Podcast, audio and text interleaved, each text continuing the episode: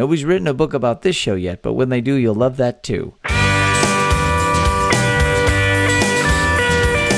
Howdy, you're listening to Come and Take It, a talk show about Texas by Texans, where three friends born and raised in the Lone Star State share views on the history, culture, and just what it means to be Texan. I'm Mike Zolkowski.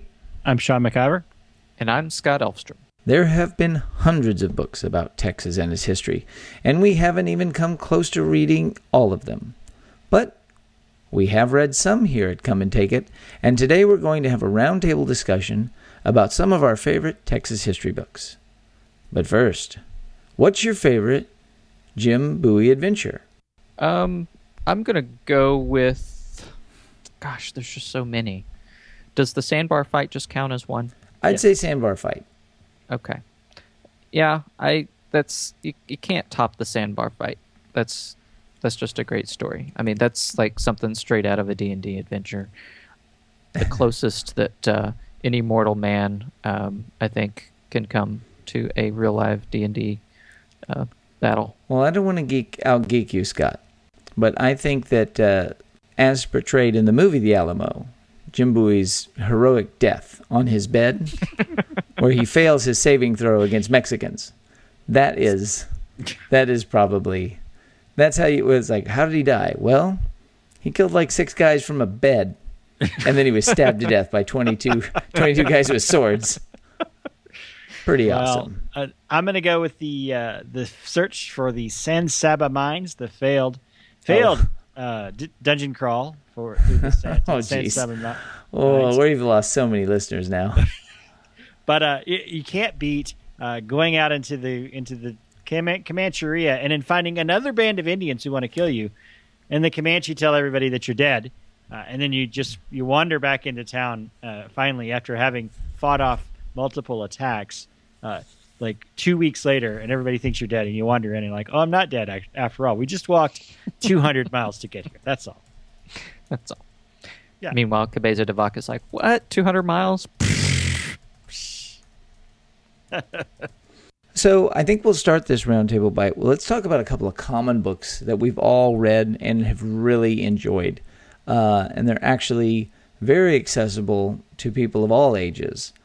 Um, and I think first one that we we talked about this early in the show is Texas history movies. Now, Sean, what, what's kind of a little bit behind that? Well, the Texas History Movies is a book that's been in and out of print over the last uh, couple of decades.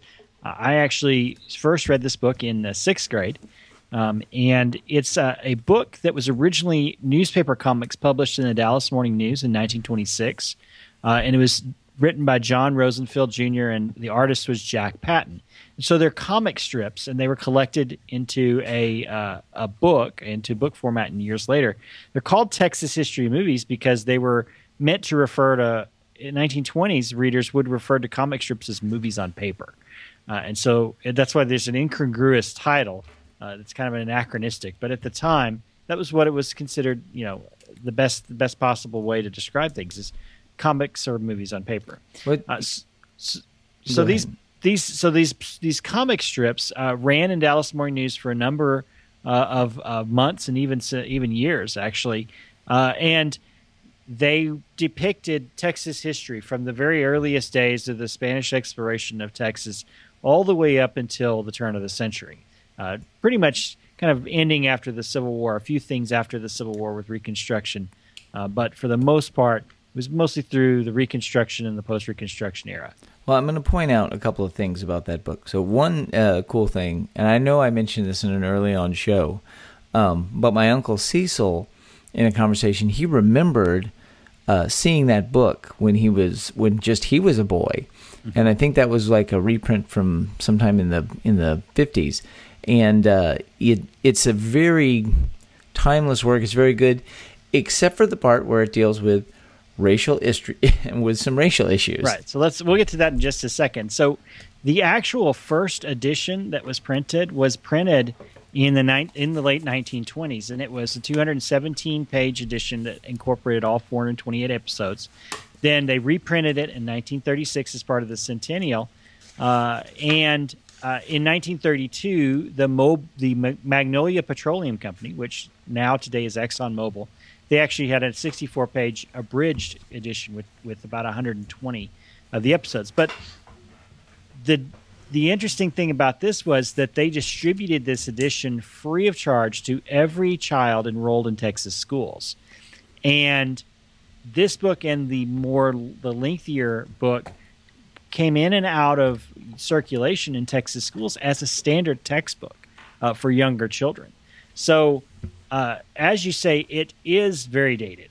That's the big negative part about it. Is it's it first of all follows a pretty traditional history model uh, uh and and very very uh, uh, loosely looks at the actual role of Spaniards and Mexicans in Texas history. It does depict it, and which is good.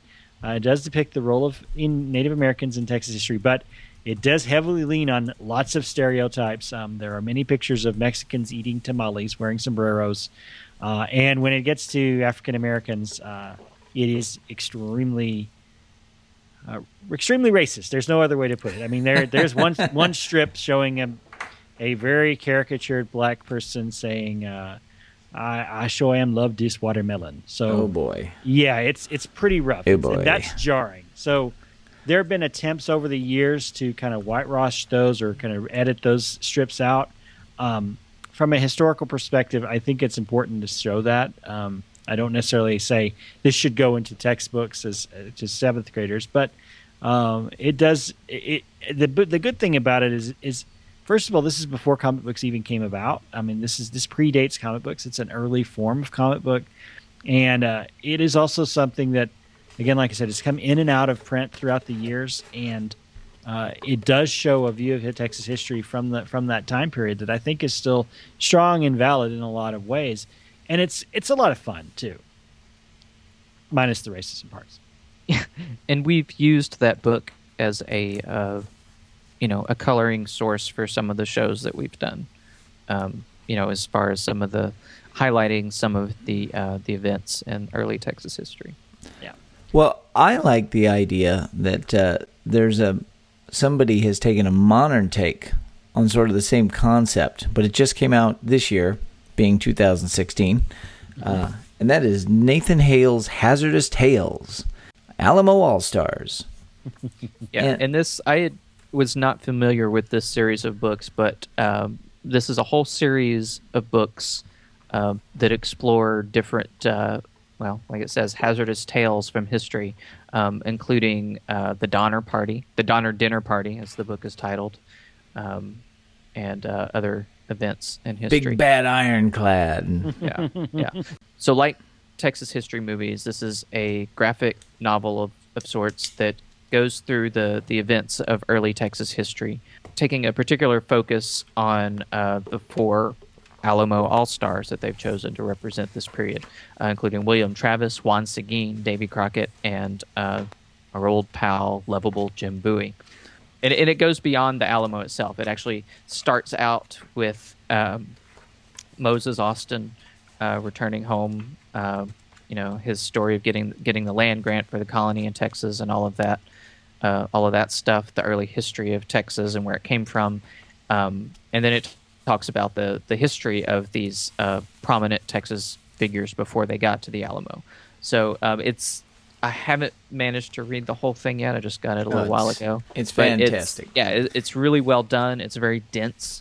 Um, they managed to pack a lot of really good uh, information in here, and uh, it, it's just a lot of fun. Yeah, but if you've got a young, I would say if it's it's great if you've got uh, sort of that uh, upper elementary or sort of middle school audience and and beyond. It's and mm-hmm. it's got a lot of jokes. It's fun, but it really actually, or if you're or if you're a comic book nerd like us. Yeah.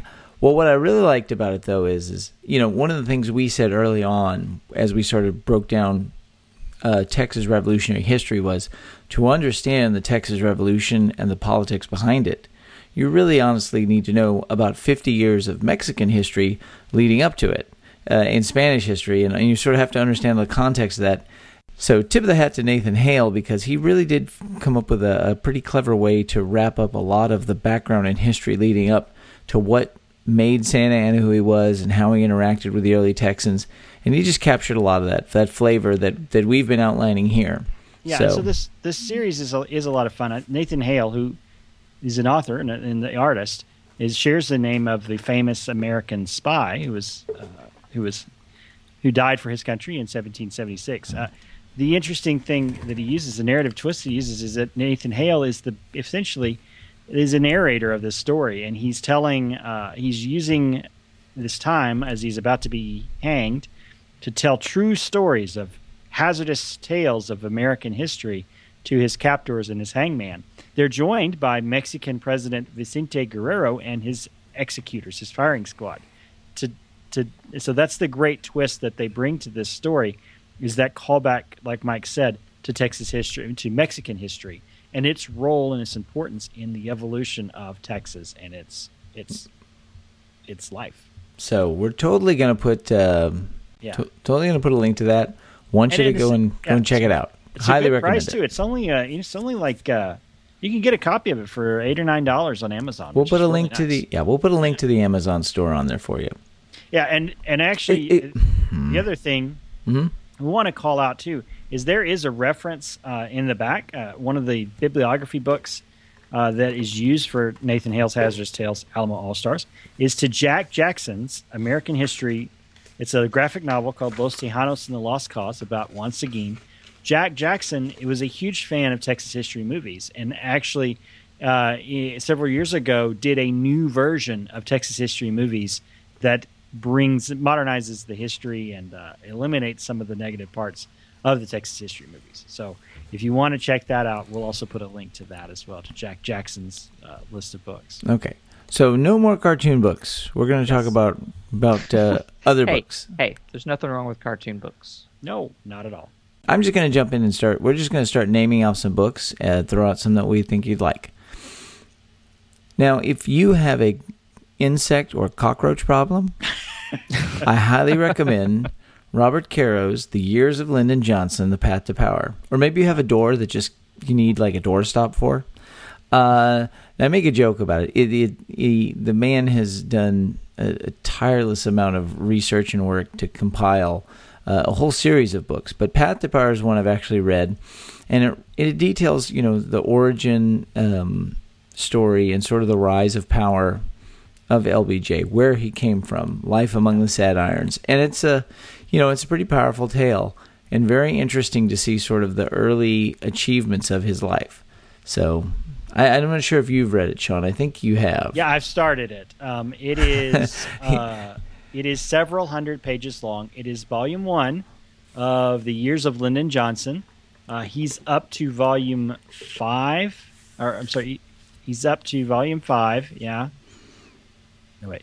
It is volume one of the uh, Lyndon Johnson year, the Years of Lyndon Johnson. He's up to volume four, which gets him out through the presidency. He's still uh, he's been writing these books for decades, and he still has not uh, finished the series. they are all in excess of several hundred pages. So if you really want to know something about Lyndon Johnson, you should Yes. read that. Yeah, the So- passage, yeah, passage to power. Uh, or sorry, the Master of the Senate, uh, Means of Ascent, and Passage to Power are the other books. And yeah, if you've got the whole set, you're you're So- waiting down your bookshelf. So is Robert Caro the pen name for George R. R. Martin? And I don't know, maybe, possibly. they both seem to be having trouble. Yeah, that, if if Game of Thrones long met of uh, if Game of Thrones met The West Wing, this is the book you'd have. Yeah, I mean, I, I can think of. I mean, there is. This is like thousands of pages about the life of one man uh, in excruciating detail. But it's it is fascinating the level of research that has gone into the life of, of this this great Mm. And, Texas. and, and they're and hey, I'm not. I mean, we make fun of the length and the size. There are lots lots of compelling stories and details. So yeah, neat neat to see. Uh, Sean, you got one you want to throw out? yeah. I want to throw out um, actually my favorite book about Texas history and one of the the best books I've ever read. Um, H. W. Brands' Lone Star Nation. So H. W. Brands is a professor, uh, an edu- author, and historian. He's a very prolific au- author of U.S. history. He's one of the main experts on uh, the FDR presidency. He wrote a book called "The Traitor to His Class" about Franklin Delano Roosevelt. So he attended University of Texas Austin, but he's a longtime professor at A&M University. Uh, and then in 2005, he returned to Texas uh, University of Texas, where he's a, a tenured professor and emeritus professor of history and government. Um, but he wrote this book in 2005 about the called Lone Star Nation, uh, the Lone Star Nation, the epic story of the battle for Texas independence. And what I found fascinating about this book, first of all, it didn't read like a history book. It really read like a novel. It just it had a very very uh, smooth narrative flow. Uh, it, read very well, very quickly, very easily. Um, it went into good detail about things, but it actually had a lot of interesting information, things I'd never really thought about. Uh, the the one thing that really that really stood out for me was that there were already Americans in Texas, and we've talked about this in some of our episodes, such as the Fredonia Revolt, um, that and the uh, uh, and the uh, Gutierrez Magee expedition. That there were squatters in Texas when Austin arrived to scout out his colony. First thing he went to was Nacogdoches, and there was already people there. And then he went further inland uh, and to find open land, and there was already people. Uh, Jug Hunter was one of those. Hmm. Uh, and and what's fascinating is he is Brands really takes apart and talks about the westward movement of America's Americans and that the movement into Texas by Americans was inevitable and conflict with Mexico was pretty was pretty inevitable too. But it's a real really interesting story, a real good take on Texas history. If you want a good broad overview of the Texas Revolution and its causes, that still gives you the good details that you really want that a good, a good historian is going to give you. H.W. Brands' book is going to be a good start starting point for you. I'm going to Just shift gears a little bit, and uh, I'm going to mention a book that actually uh, dovetails quite nicely with a, uh, previous episode that we've done. Uh, we did a Texas beer episode uh, in our first year of shows, and for Christmas, my brother um, gave me a book called San Antonio Beer Alamo City History by the Pint by Jeremy Banas and Travis E. Poling. Um, I have to confess that I have not fully read this book yet, uh, even though Christmas was at this recording several months ago. But, you know, in my defense, I have a lot of books that I've been reading. Also, a podcast that you help produce. Yes, yes. But uh, this is a really fascinating book. Um, I've, I've skimmed through it, and it, it really does exactly what it says on the cover. Um, it's a trip through uh, the city, trip through the history of the city of San Antonio, um, with uh, you know framed with the history of beer in that locale. Um, it covers a lot of the same territory that we did in our podcast, including the, you know, the Menger Brewery, uh, the Pearl Brewery, and the Lone Star Brewery, and uh, kind of goes through the whole Prohibition era and how Pearl was the just about the only brewery in the state that remained open.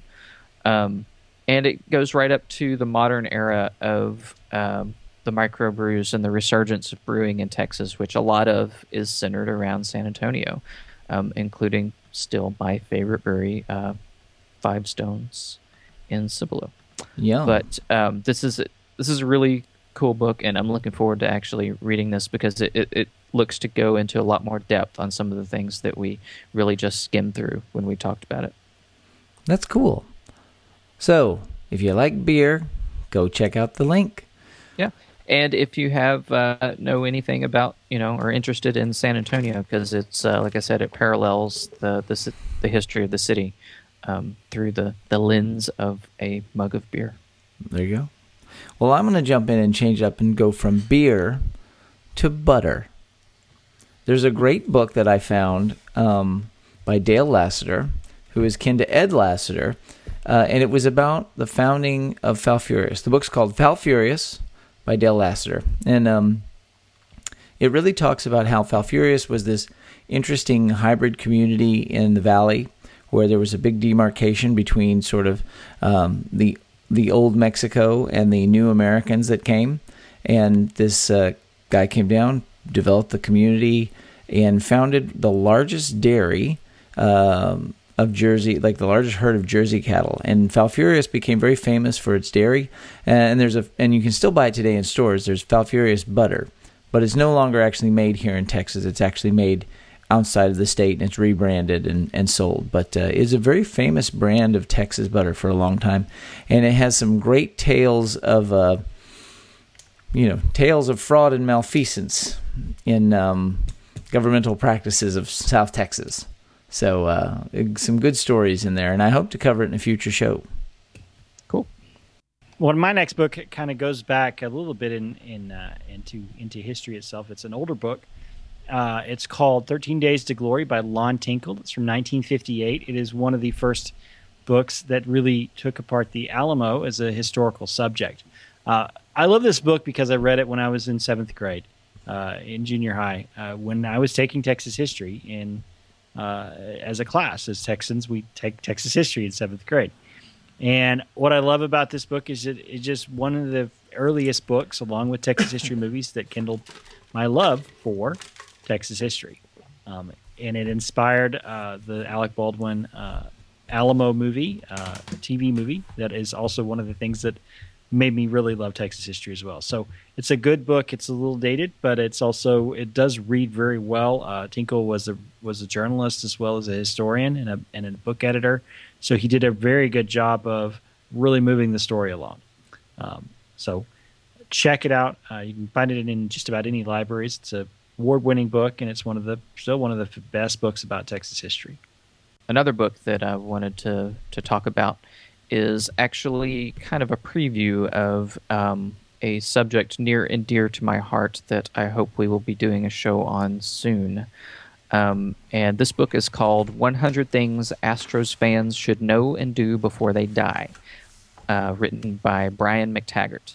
Um, Brian McTaggart is the beat reporter for uh, MLB.com for the Houston Astros. Um, he is a longtime Houston resident and Texan. Um, he's been an Astros fan since his earliest days. He even used to run the uh, the scoreboard for a time in the Astrodome. Um, but this is a great book that basically he took um, a hundred, took the history of the Houston Astros baseball club and identified a hundred different um, events or people or um, things uh, that were important to the team over the years and ranked them from one to one hundred and uh, basically wrote a page or two on each one of them. Um, a lot of these things I remember from my childhood. I remember these games. I remember these people. A lot of this stuff um, I had, did not really know very much about. They were just uh, names that have passed through uh, on a screen, or I've heard somebody talk about them. But it's it's really great because it's bite size. You can jump around. You don't have to read it cover to cover, although that's what I'm doing. But um, if you have any interest in the Houston Astros at all, um, this is I highly recommend this because it's literally everything that uh, you need to know. Wow, cool. Well, I look forward to that episode, and uh, I know that we have some Astros fans, maybe a few Astros haters, but mostly Astros fans listening. I hope. Um, I'm going to shift gears now. We've talked about in a couple in an early episode. We talked about uh, my sort of history and historical connection, and that was uh, the Poles in Texas. How are the Polish Texans? And uh, this is well known to people from South Texas. Maybe other parts aren't aware that there's a is a, the the vibrant uh, Polish history and connection. But uh, there's a great book called The Polish Texans by T. Lindsay Baker, and I got this from my grandmother, and it's a great reference, and it talks about Poles in Texas. But not just like the immigration that we talked about. And that there's actually some additional chapters and stories that I think would make some great um, future pieces. Uh, it even covers people like uh, there was a group of Poles that came to Texas after the Civil War, and they were exiles from. Uh, Emperor Maximilian's uh, Spanish army. They'd been recruited as soldiers and sharpshooters and brought into the to the Mexican army, and then they left, left and came to Texas. But uh, you know, it, it talks about not just all of the pieces of the history, and it's it's kind of one of those obscure and very specific pieces that it, that gets all the cultural t- touchstones and the family connection. So. Uh, if you're more interested in uh, in that topic, I, I, try to find a copy. It's uh, it's a little hard to find, but it's a great book. All right, so my next ones are actually there's two of them. They're fiction books. So They're my favorite fiction books about Texas. I've talked about my love of both of them. Uh, one is Larry McMurtry's Pulitzer Prize winning Lonesome Dove, uh, which I don't need to go into any further, but it is the best bit written book about Texas uh, from a fictional perspective. So you have to read it if you if you love the miniseries, you'll love the book. If you love the book, you need to watch the miniseries uh, that was uh, that's available on DVD and uh, streaming through Netflix. The other one is Texas by James Michener. Now, I don't recommend the miniseries based on this one because it, even though it does have great Texan Patrick Duffy, it is not very close to the book.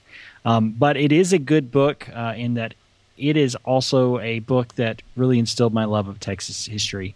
Um, and uh, starting with Cabeza de Vaca and going through the course of the 300 years between uh, the this between the first explorations of Texas and uh, the modern era of the the 1980s. Um, this is a fantastic book. It's long. It is again, it's a cockroach killer, definitely in every way. Uh, but you will get a great, great overview of Texas and its history and the importance of the of the various the various parts, uh, uh, the various flags of Texas and the various people groups of Texas. Yeah, I use my copy to press flowers. yeah. or take wrinkles out of uh, out of posters. So that's just a few uh, awesome Texas history books, some some uh, of all levels, you know, academic to uh, interesting. So get out there and read some books about Texas.